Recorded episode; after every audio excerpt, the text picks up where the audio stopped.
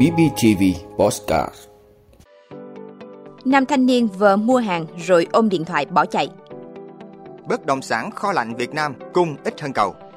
Bộ Y tế yêu cầu không để xảy ra hiện tượng cò khám nhanh. Triển lãm quốc tế thiết bị máy móc hàng hải và đóng tàu. Bạo loạn ở Pháp gây thiệt hại hơn 1 tỷ đô la Mỹ. Gia tăng tấn công mạng nhằm vào trường học Mỹ.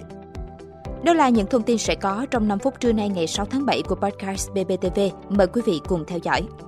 Thưa quý vị, ngày 6 tháng 7, Công an xã Tiến Hưng phối hợp với đội phòng chống tội phạm thành phố Đồng Xoài, tỉnh Bình Phước cho biết đã bắt giữ Phan Tấn Hiến, 18 tuổi, quê Nghệ An để điều tra làm rõ hành vi trộm cắp tài sản. Theo thông tin ban đầu, khoảng 11 giờ ngày 5 tháng 7, Hiến chạy xe máy đến cửa hàng điện thoại Q và D thuộc ấp 4, xã Tiến Hưng, thành phố Đồng Xoài để hỏi mua điện thoại di động. Lúc này trong cửa hàng chỉ có chị DH tên viết tắt 34 tuổi, trong coi việc buôn bán. Chị H đưa cho xem chiếc điện thoại di động báo giá 5 triệu đồng. Hiến giả vờ kiểm tra chức năng chụp ảnh và đi ra phía đường nhựa. Khi ra gần tới xe máy dựng trước đó, thấy chị H vẫn đang ngồi trong quầy không cảnh giác nên đối tượng liền nhanh chóng nhảy lên xe bỏ chạy. Chị H nhanh chóng chạy ra nhưng không đuổi kịp. Sau đó Hiến mang máy điện thoại đến một cửa hàng thuộc khu phố Bầu Ké, thị trấn Tân Phú, huyện Đồng Phú bán được 3 triệu đồng. Đến khoảng 14 giờ cùng ngày, khi biết tin cơ quan công an đang điều tra nên Hiến đã đến công an xã Tiến Hưng đầu thú về hành vi phạm tội. Thưa quý vị, báo cáo bất động sản kho lạnh châu Á Thái Bình Dương do Savills vừa công bố cho thấy dù chỉ chiếm khoảng 11,4% tổng số giao dịch trong phân khúc bất động sản công nghiệp, thị trường bất động sản kho lạnh đã ghi nhận tốc độ tăng trưởng 29,6% trong những năm qua, vượt xa các loại hình khác trên thị trường. Dù vậy, hiện thị trường kho lạnh Việt Nam vẫn đang phát triển với quy mô nhỏ, với chỉ hơn 40 dự án, cung cấp tổng diện tích khoảng 460.000 m2, trong khi nhu cầu của thị trường còn rất lớn. Đa số nguồn cung kho lạnh tập trung tại thành phố Hồ Chí Minh và các tỉnh lân cận như Bình Dương, Long An, Đồng Nai. Giá thuê trung bình kho lạnh tại thị trường Việt Nam hiện từ 22 đô la Mỹ một tấn một tháng tại Bắc Ninh tới 50 đô la Mỹ một tấn một tháng tại thành phố Hồ Chí Minh.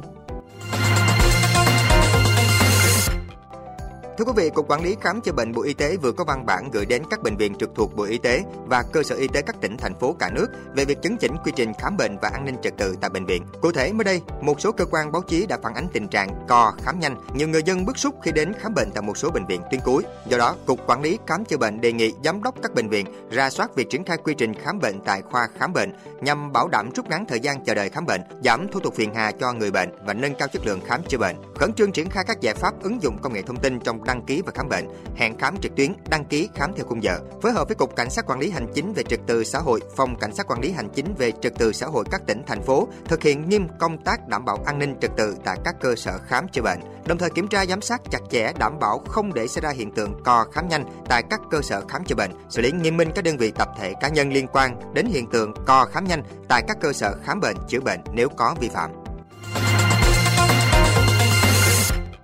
Thưa quý vị, lần đầu tiên triển lãm quốc tế thiết bị máy móc hàng hải và đóng tàu Việt Nam được tổ chức tại Việt Nam, thu hút nhiều đơn vị từ các quốc gia như Mỹ, Anh, Singapore, Thái Lan, Đức, Malaysia, Hàn Quốc, Nhật Bản, Trung Quốc tham dự.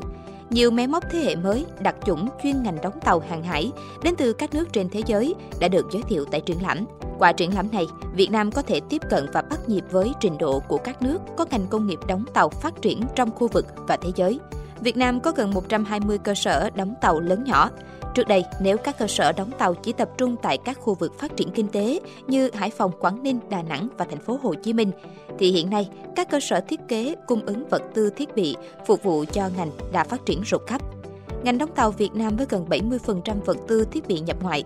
Đây là dư địa rất lớn dành cho các nhà cung ứng vật tư thiết bị trong ngoài nước, đồng thời thúc đẩy ngành công nghiệp hỗ trợ Việt Nam phát triển.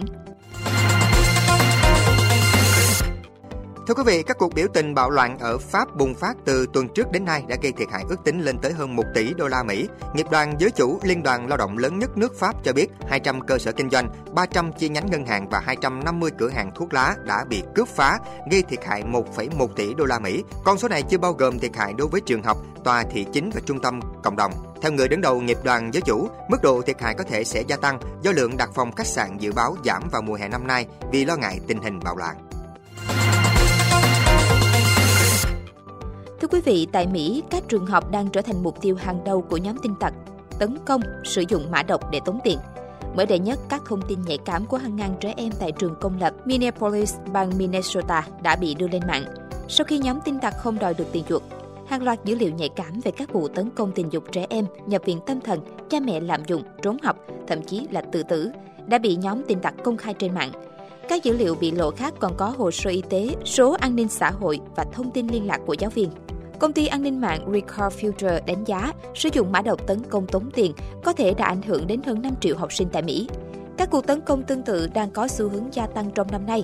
Những dữ liệu nhạy cảm về trẻ em sau đó bị công khai trên Internet và mạng xã hội như Facebook, Twitter hay Telegram.